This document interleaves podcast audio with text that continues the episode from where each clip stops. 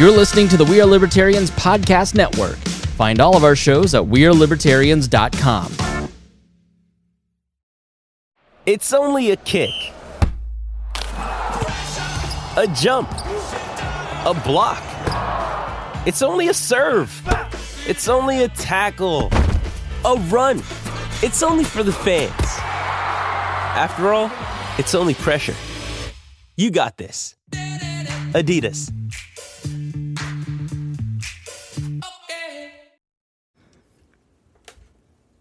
You're listening to the We Are Libertarians Podcast Network. Find all of our shows at WeareLibertarians.com. Welcome to the Chris Spangle Show. Thank you so much for joining me. And today we are talking about the proposed gun control laws that are working its way through Congress. I guess we're going to talk about it, but you know, whatever passes Congress. Let's ask what's going to be passed through executive order from our guest, Gabriella Hoffman, who is a freelance media strategist award winning writer and townhall.com political columnist. She hosts the District of Conservation podcast and CFACT original video series, Conservation Nation, one of my favorite people to follow on Twitter. And she's also a Young Voices regional leader. And Gabriella, you just got appointed as a senior fellow to the Independent Women's Forum. And I wanted to ask, what is that? Can you tell us a little bit about that before we get started? Absolutely, and thank you for having me. We've been connected a long time now. It's good to yeah. Rim, our buddy Rimzo always says, "Oh, you should talk to Gabriella," and uh, over at on the run. So make sure you check out his podcasts with you. They're all great. Yes. Yeah, Remzo is a good friend and a former client. I helped him become a bestseller on Amazon. He think, likes to think that I had a big part in that. It was just a strike of luck. We got him featured on Daily Wire that was shared by Ben Shapiro. He had a good book at the time, of course. Uh, Stay away from the libertarians and uh, kind of a nod to the liberty movement. And it did really well. So I was really help. I was really grateful that I was able to help him. But to your question about my position, so much like my work with Young Voices, I work with Independent Women's Forum. So they're a 30 year plus organization. They cater to independent women, whether you're conservative, libertarian, center right, or you just don't like kind of or um, homogenous type of thinking, especially on the left, and you kind of are contrarian. So it welcomes all women's perspectives, and we cater to women. I specifically focus on economics with respect to labor issues, also environmental and conservation issues, and I just adopted ESG and cryptocurrency as part of my portfolio. So you'll see your listeners, if they have followed my work or if they are going to learn about my work more, they will see my coverage on those two additional issues as well throughout the course of my senior fellowship with them. But I just finished out a year with them where I was focusing a lot on different issues, published a policy paper. I've been have been able to inject a lot to the conversation on kind of underreported subjects in public policy. So covering the gamut, I, I focus on these issues as well on young voices and have been trying to give voice to the Second Amendment more so with young voices and also conservation issues and other economic issues that you often find me cover on IWF. But it's a great organization. Definitely encourage your female listeners to check it out, even your male listeners. We have great content, great commentators, senior fellows, policy analysts, and other staff. So I can't recommend them enough, and I'm grateful to continue on with them. Yeah, so make sure you check that out. Um, now, the tragedy in Uvalde hit me pretty hard. I've got a stepdaughter that's three, and you know, it just sort of gives new perspective once you have a kid in your house and you realize the center of your family's world is a is a kid.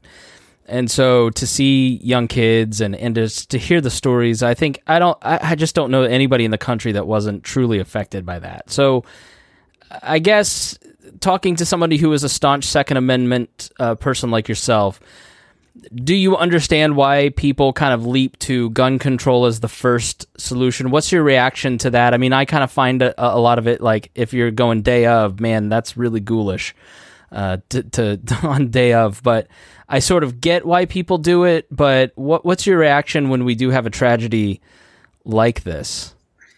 You're absolutely correct. I don't know anyone who was celebrating this horrific shooting especially in the firearms industry, nobody in the industry, from what I gather and from my conversations with people in the industry, nobody likes seeing their products used in evil acts like this. You talk to even just nominal gun owners, nobody likes to see these products and tools that are used for protection abused by deranged lunatics, people who shouldn't have guns. And to your point about how soon you should comment, I think whether you are in support of gun control or not support of gun control, I think you need to let the families heal. I think it's insensitive if you rush to say, well, this is going to fix your problem right as the blood has been shed, as the tears have been dropped, and as people are reeling in from this new reality of losing a child. I haven't thankfully experienced anything of that sort. I don't really talk about this as much, but my sister survived an attempted mass shooting at a social conservative nonprofit in DC about 10 years ago. And that event actually impacted uh, me, especially her too. And my family decided, my family and I decided in response to that, that we would purchase guns. I think you can find multiple reactions to attempted mass shootings, mass shootings, and such. And you'll see different reactions. Some people rush immediately to support gun control. You'll see others say, actually, no, I don't think this is a good solution. But I think, as a general rule, you have to let families, uh, victims heal. You have to let them adjust to this new reality.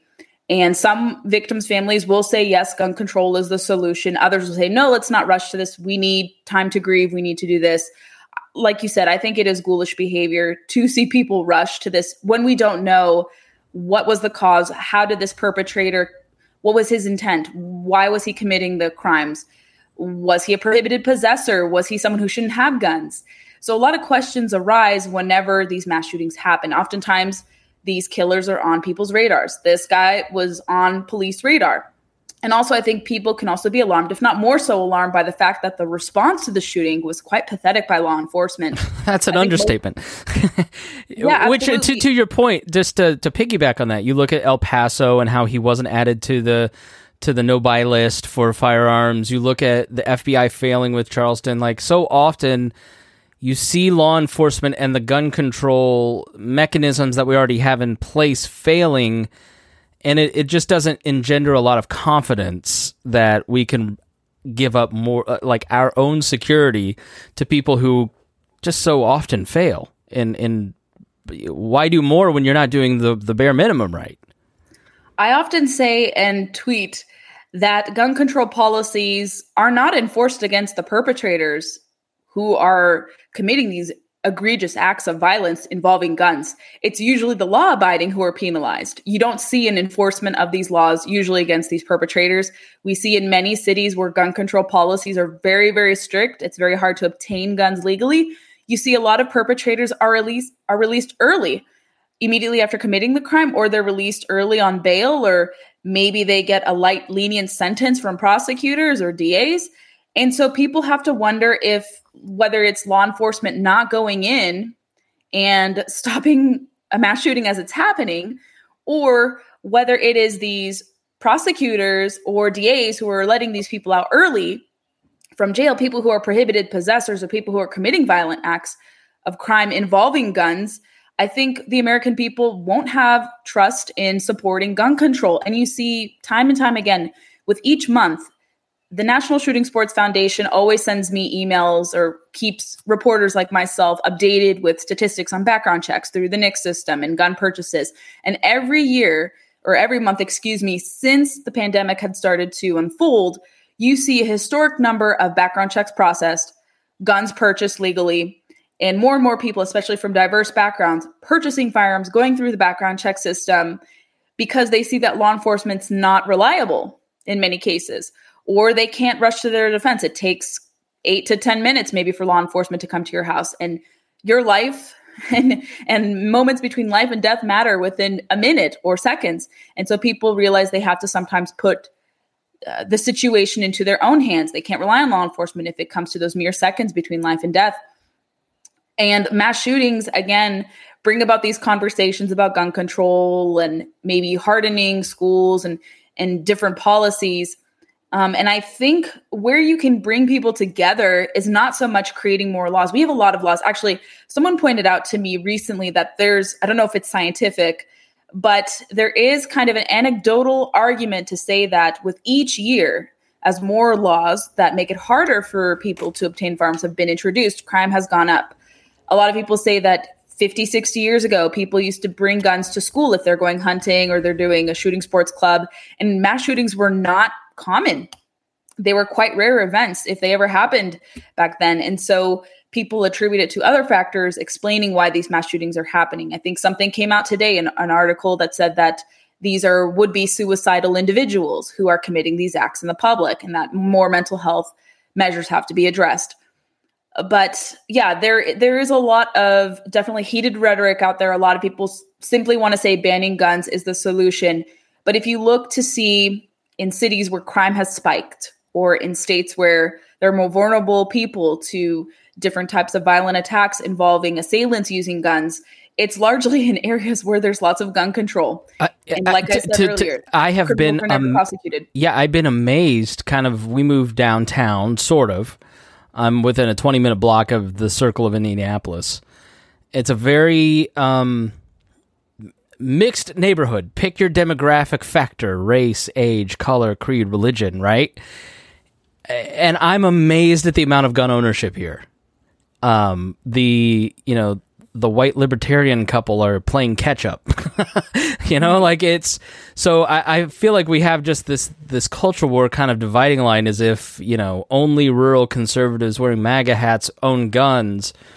And that has not been my experience living here over the last few months and having conversations with my neighbors and kind of understanding their perspective. And yeah, you know what it comes down to is the police aren't really going to do anything for you because they've lived here for 20 years. They know um, which kind of makes you think, uh, um, you know, but it's the same in rural areas, right? Like they're they're not going to be able to get out to you very quickly. So yeah, I think gun ownership for personal protection. I, I think I've definitely seen that spike anecdotally in my life.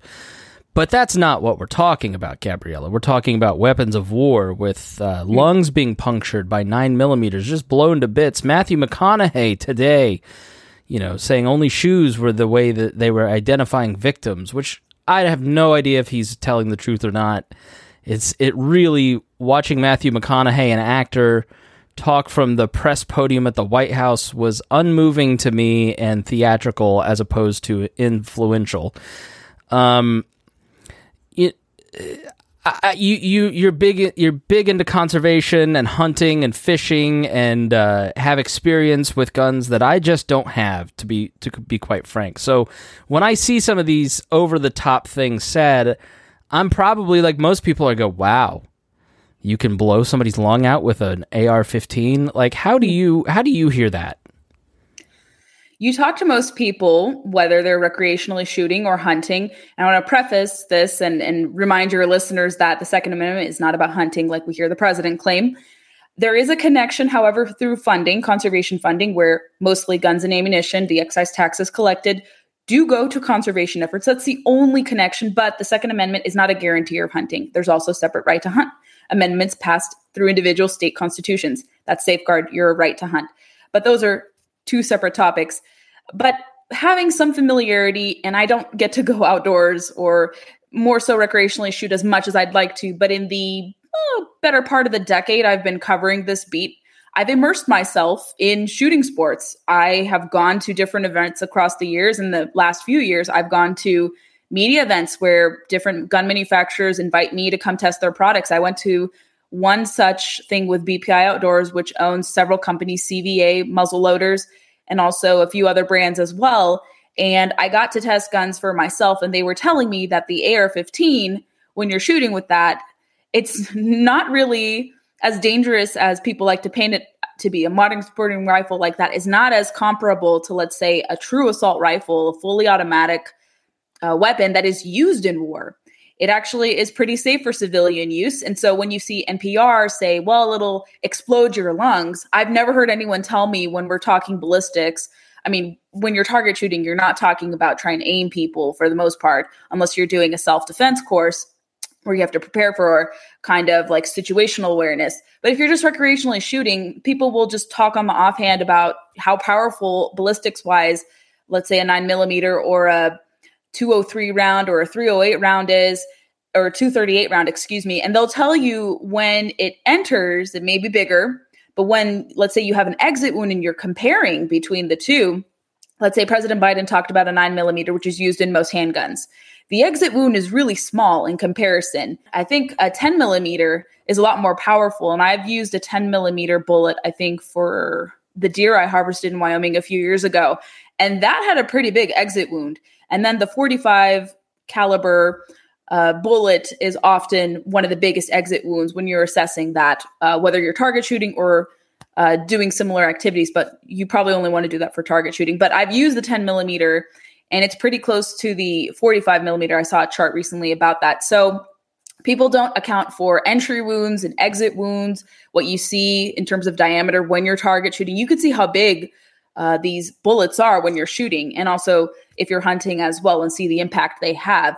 So I have never heard anyone say that your organs are going to liquefy using AR 15 rounds of whether it's a 308 or a, a 238 or anything of that similar kind of diameter. You're not going to see that impact. So it's highly debatable among how powerful these ammunition rounds are when you talk to industry experts.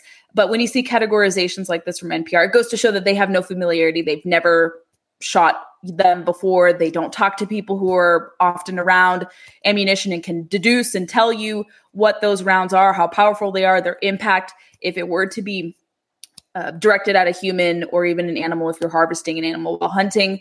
So they come about it from kind of this really, really naive perspective. And they're creating more dangerous rhetoric when they're putting this misinformation out, when they're putting these lofty descriptors out.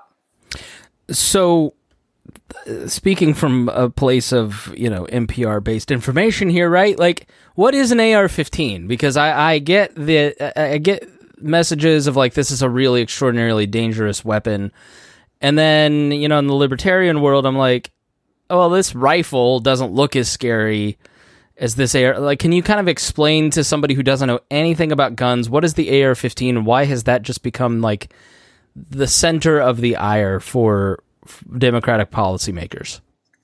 It's an easy scapegoat given the aesthetics. It's a scary looking gun to the untrained eye. It looks very mil- militaristic uh, if you have no familiarity with it. So, on the surface, it can be an intimidating gun to be around or to use if you have no familiarity with it. But the AR 15 does not stand for assault rifle, it stands for Armalite rifle. And the Armalite rifle platform was first developed in 1954. Some people say it was a gun of the Nazis. That is wholly inaccurate. The company started eight years, nine years after World War II ended. So it has nothing to do with Nazi Germany whatsoever. It's an American gun. And it's some people say it's comparable to the AK 47. It's actually a much better gun than the AK 47 if you do a comparison, compare and contrast between the two. And it's evolved into a civilian firearm to own for home defense uh, sometimes to use in hunting depends on your state. I don't think most states recognize or welcome you to use AR platforms. I don't think in Virginia we are allowed to use AR platforms when hunting, but what's, Wyoming what's you're allowed to use an AR platform. When you say platform, what do you mean? Because I think like the model, okay, an AR model. Um, so that's what it is. The platform model. Kind of think of those interchangeably. But um, in Wyoming, you can use an AR platform to go hunting. I did when I got my deer there a few years ago. And so um, it, like I said, it has a very scary appearance if you have no familiarity with it. But in terms of the mechanics of it, when you're shooting the gun, for the most part, let's say you pull the trigger, you're going to get one bullet out of your chamber coming from the gun into your target versus let's say fully automatic where if you're pulling the trigger you're getting a flurry of ammunition coming out so that's the difference between, let's say, a fully automatic and a semi automatic, which is what AR 15s are, the latter of which. And people, like I said, the aesthetics scare people. People like to portray it in a negative light. And people say, well, this proliferation of AR 15s from 400,000 to over 20 million is so dangerous and it's so used heavily in crime. And you look at FBI statistics about criminal usage of guns, it's actually handguns that are the most commonly used firearm despite the let's say more let's say coverage wielded towards AR 15s in coverage about mass shootings, you start to see them being used in mass shootings, but they're not the most commonly used weapon. I think after handguns and knives, even AR 15 or rifle platforms like the AR are used. So they're not as heavily used in crime, but the media likes to fixate, unfortunately, on their usage without painting the full picture of what guns are used. However, even though, let's say, the handgun is used commonly, I don't think that's a justification to ban it. But it's very interesting that it is singled out, it is scapegoated because people just don't know the mechanics of the gun. They've never shot it.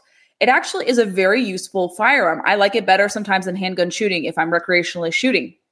It prevents recoil, it's very easy to handle for the most part.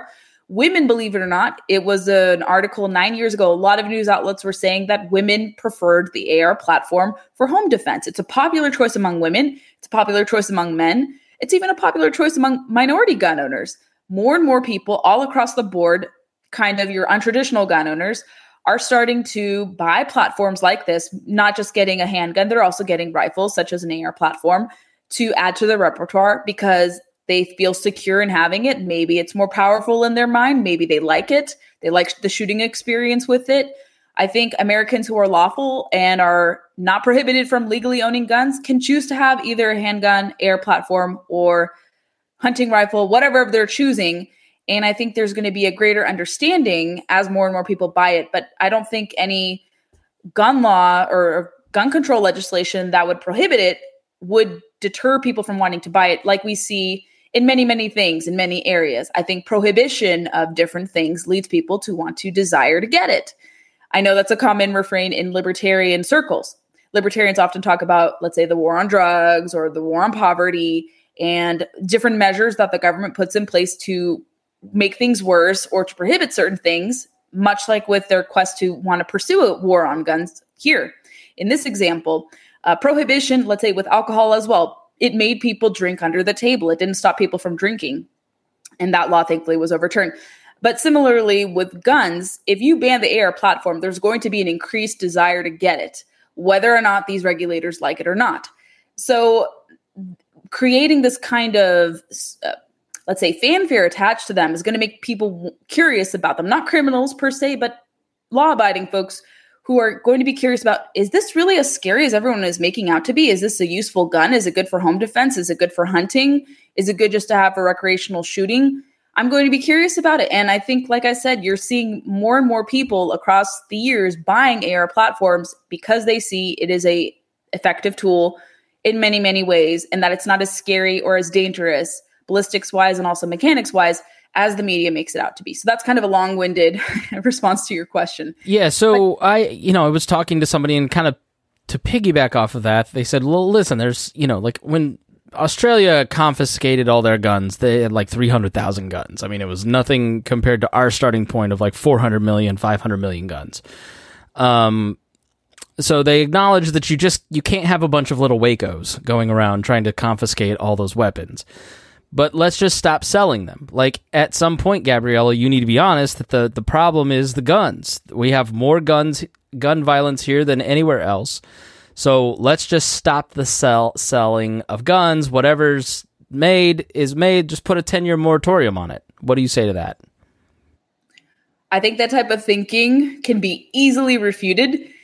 Someone, I think a um, statistician, statistician, excuse me, recently compiled data comparing the United States with other countries where gun prohibitions are very common versus the United States. And he was able to pull together information that even though we own the largest arsenal of personal defense firearms, the United States only accounts for about 4 5% of crime globally, even with our large gun owning populace. And he did a cross comparative analysis between different countries where there was more gun control and they had actually sometimes more instances of violent crime. There were just different tools used in lieu of guns.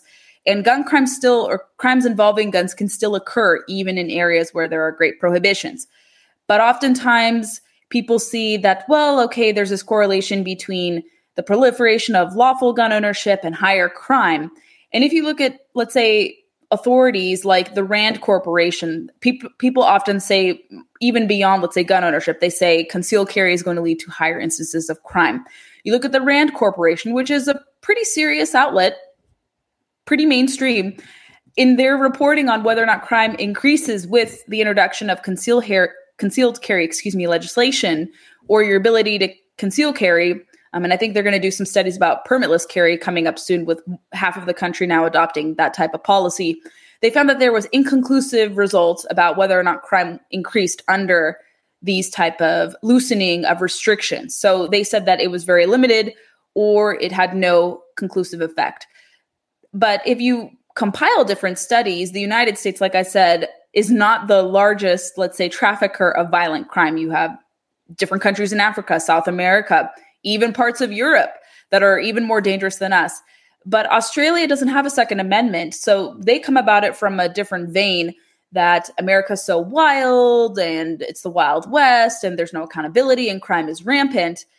But they can have other things. They have um, the most poisonous snakes in the whole country. So people probably die by snake bite, or people are attacked by other types of weapons too, not just guns.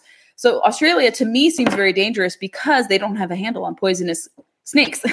Another right. so you're saying it's not. It's just the their perception that this argument, but that perception is now starting to float into America, and that we we are a more dangerous society because of our militarism, because of our gun ownership than other societies. I mean, is that an accurate statistic? I mean, I see it out there, but it doesn't mean I trust statistics. I mean, I just like they can all be manipulated. So easily. I mean, look at the funding of the different people who commission these studies. Most of them do get backing from gun control lobbies and, and the gun control organizations. So they obviously reach a conclusion. What's really lamentable was there was a great Harvard University survey that they said was not scientifically peered, but it was released in 2007 and it actually found a correlation between high instances of lawful gun ownership and a correlation with lower crime, kind of the inverse relation.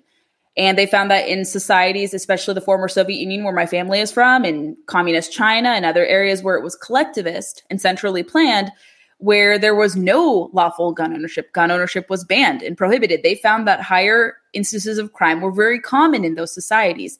But unfortunately, Harvard deleted that after blowback from gun control supporters. But it was a phenomenal study that was pretty fair, um, even though it did come from a more pro Second Amendment, pro gun perspective. But it did lay out the facts really well. And I think Dr. John Lott uh, lays this out very well and very clearly in his different examinations and surveys and studies that he conducts as well.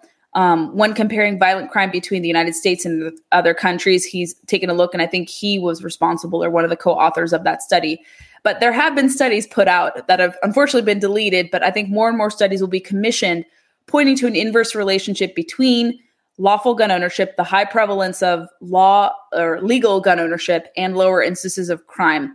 And you often hear the refrain, more guns, less crime, which is very true in many, many places. Here in Virginia, I live in the DC metro area, and I can even anecdotally observe from just living here, even though crime has gone up in the metro area a lot, Virginia is a lot safer compared to DC and Maryland, in my opinion, and from what crime statistics have been revealed. Virginia has the friendliest gun laws or the most, let's say, liberal gun laws when it comes to obtaining firearms. You can obtain a handgun pretty easily if you have no criminal record. You can get a CHP, a concealed handgun permit. Uh, you can open carry in certain parts of Virginia. I think actually you can open carry in the state, but they don't want you to carry. Uh, obviously, in government buildings, they've removed the state preemption law. We may get that state preemption law back. But Virginia has pretty gun friendly laws compared to much of the eastern seaboard when you go north towards the northeast. We're probably the last gun haven or pro Second Amendment haven as you start to go across the Potomac. Um, but you see that in many, many states. Texas is a lot safer, let's say, compared to California. Florida is a lot safer compared to Chicago and Illinois. And so you will start to see the argument made kind of in this vein of more guns, less crime in red states that have more liberal gun legislation. In effect, you're going to see violent crime a lot, a lot more scarce uh, compared to blue cities or blue states. So I'm just, you know, I can hear the thoughts. It sounds like she wants to do nothing to solve this problem. Uh, what do you say to like because I've seen that online. They if you just want nothing to happen, no solutions, talk to the to the Republicans and the Libertarians. Hmm.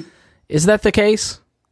No, I think you see an appetite for wanting to prevent mass shootings from Republicans, conservatives, libertarians, what have you, people on the center right. But it doesn't mean calling for restrictions on lawful gun ownership. You have to look at, and I think many people don't want to see this happen again. I think most people want these mass shootings to be prevented. Personally speaking, I would love to see these prevented, especially if these assailants are identified much earlier. Not so much in the form of a red flag law, those have a lot of Fourth Amendment concerns awarded towards them, and people should debate that, but they can also see a lot of the holes in the argument with proposing that federally and even sometimes in the states. But I think more practical solutions would be wanting to harden schools. So schools are not targets. Schools are also gun free zones. So these assailants, maniacal assailants, will go there because kids are soft targets. it's a gun free zone. So they know that these people are defenseless because there's none of these protections, unless there is a campus SRO who is armed and properly trained to stop a potential assailant. So I think hardening schools can be easily agreed upon, whether you're a Democrat or Republican, conservative or progressive. But unfortunately, there's no appetite among many on the left to support that type of solution. I think also there's a lot of let's say agreement over improving the background check system doesn't mean creating universal background checks it means making sure the FBI and others who are tasked with determining if someone is a prohibited possessor actually doing their job and not missing any pertinent information that can be transmitted to a gun shop to bar someone who potentially should be restricted not invoking a red flag law but actually filling the gaps in the background check system so someone who is not prohibited is not being sold a gun. And you don't need a regulation. It just is a matter of these law enforcement agencies actually doing their job to better identify potential assailants. Yeah, that's the thing that, that makes me crazy is that the, the, local law enforcement knows these people, but then the local gun shop sells them. Who is the gun shop selling the guy the weapon, and who is the local police department dropping the ball on the like? and you know this kid didn't have a lot of family to call anybody right but yeah that that's what i don't understand is why he was able to buy the gun. I would just think that in my experience and my limited experience with gun owners they do take this stuff really seriously. So you know the how how can we close that gap where somebody like this cannot go in and buy a gun? But i also recognize like there's not going to be a total solution to this. And if you had if you had a, a gun registration, for instance, there's always going to be problems with that, and there's obviously privacy concerns with it too. So, I mean, how how do you close that gap? I mean, that to me seems to be like the most important thing is loan by local law enforcement, yet can buy a gun. We hear this. You've heard the expression, if you see something, say something. If people actually lived up to that motto, maybe some of these people can be identified. We saw in the Parkland shooting, for instance, the assailant was on law enforcement's radar. He had, I don't know, 40 some odd different visits by law enforcement. He made threats online. He was a clear, incredible threat. And there were also problems with, let's say, the educational system. He had gone through or kind of been looked over through, what was it, Obama's Promise program. And a lot of educators kind of passed on him. They didn't notice anything. Some people reported he exhibited some warning signs, but they kind of turned a blind eye and they transferred him to different schools. They didn't take care of the problem. They didn't discipline him. They didn't get him the help he needed. And it evolved into a horrific situation where he murdered lots of students. And hopefully he's going to be punished to the fullest extent of the law for his evil acts that he committed. But he was on people's radars. And I, I know two of the Parkland fathers – who are for the second amendment and you hear them and, and you you hear what they want to be done. They don't want gun control. They want schools to be hardened. They want these perpetrators to be identified a lot easier so that they don't lose children in the future and that others don't lose children like they did. And i think more people should look to them over let's say celebrities like matthew mcconaughey who have no proximity to these horrors. It's understandable he's very impassioned about his hometown but he hasn't lived there in a long time. And i don't think going to the podium at the White House, at a White House that is coming for calling for, excuse me, unreasonable gun policies. They're calling for uh, lifting immunity for gun manufacturers. Gun manufacturers can be held liable for their products being misused in certain instances. It's not a foolproof law. Biden says they're immune from from having their immunity challenged. Actually, that's not true. Um, different legal experts have said there are like five or six cases or exemptions where they won't be protected uh, from such immunity claims. There's also different conversation about uh, wanting to ban semi-automatic handguns and rifles, ban everything semi-automatic. That's not reasonable. So if Matthew McConaughey wanted to genuinely appeal for common sense solutions, he wouldn't have gone to the White House podium, given where this agenda of the Biden administration lies currently. And so, yeah, there's there's a lot to tackle. People want solutions without restricting gun rights, and I think that's where we can head into without constantly going back and forth about infringing on people's rights. Unfortunately, a lot of people on the left don't see this. Maybe individual gun owners do, but law or uh, excuse me, elected members of Congress don't see that yet.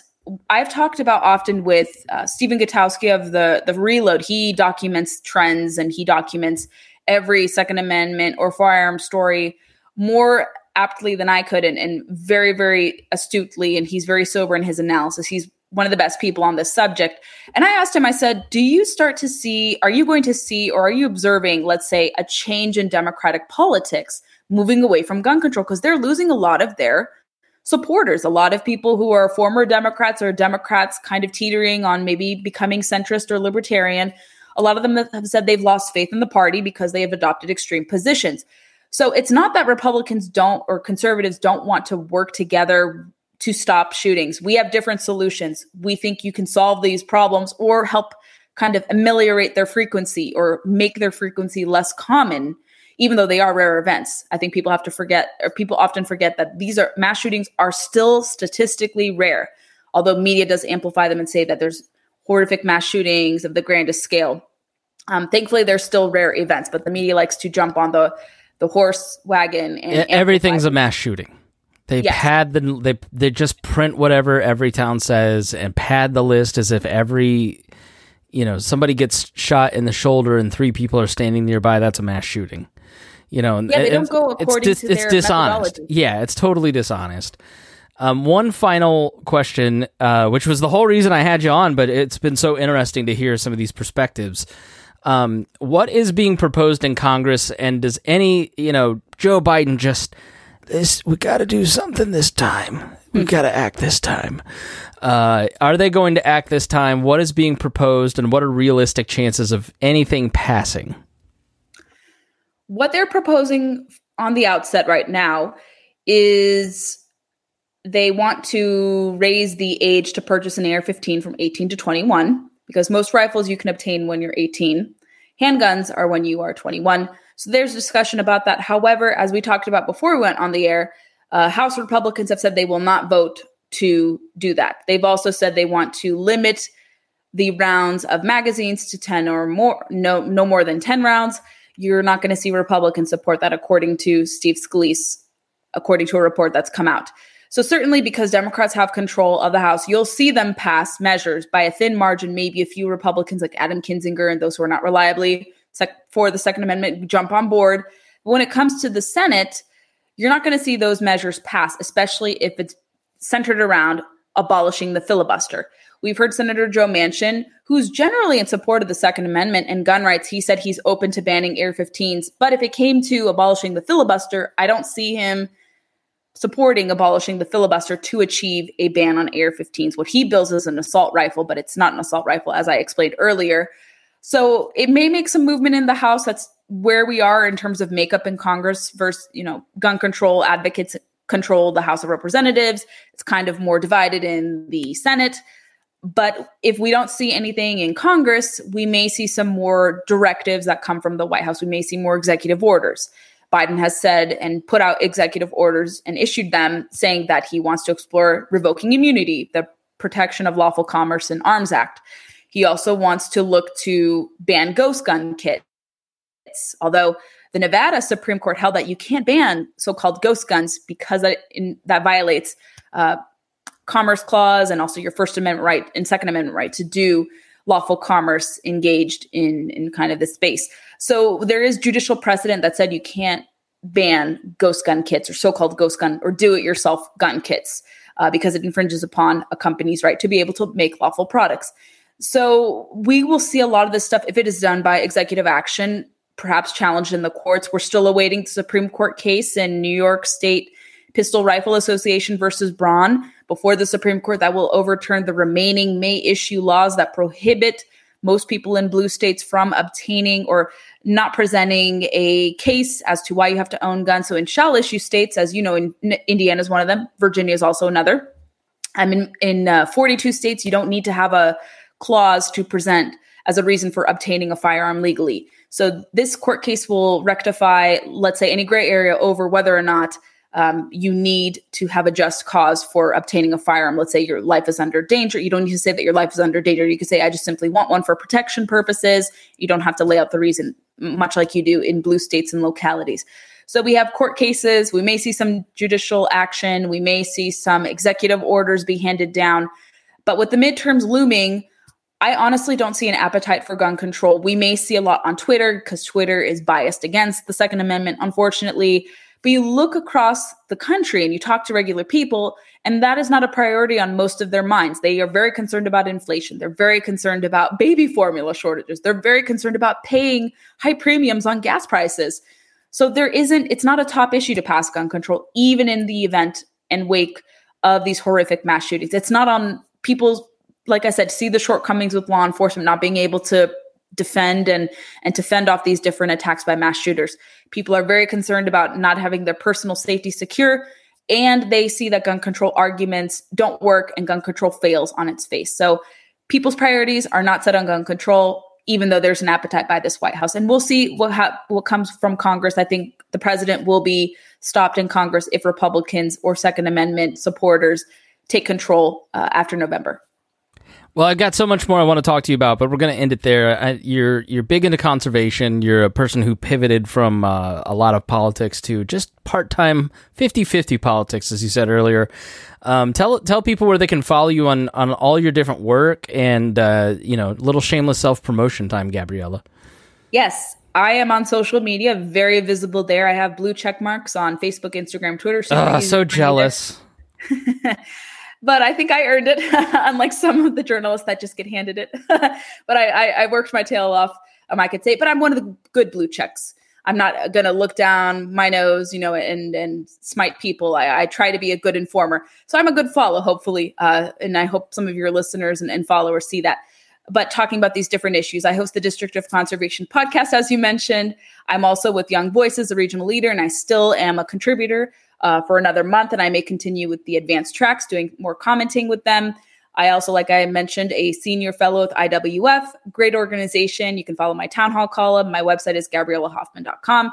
Find me on all those platforms, those mediums. And if you ever have any suggestions or you want to tell your story to all your listeners, I would be more than happy to take, let's say, offers or pitches to consideration. I always like to report on undercover or underreported subjects. So thank you for having me, Chris. It was nice to talk to you. It was great to talk to you.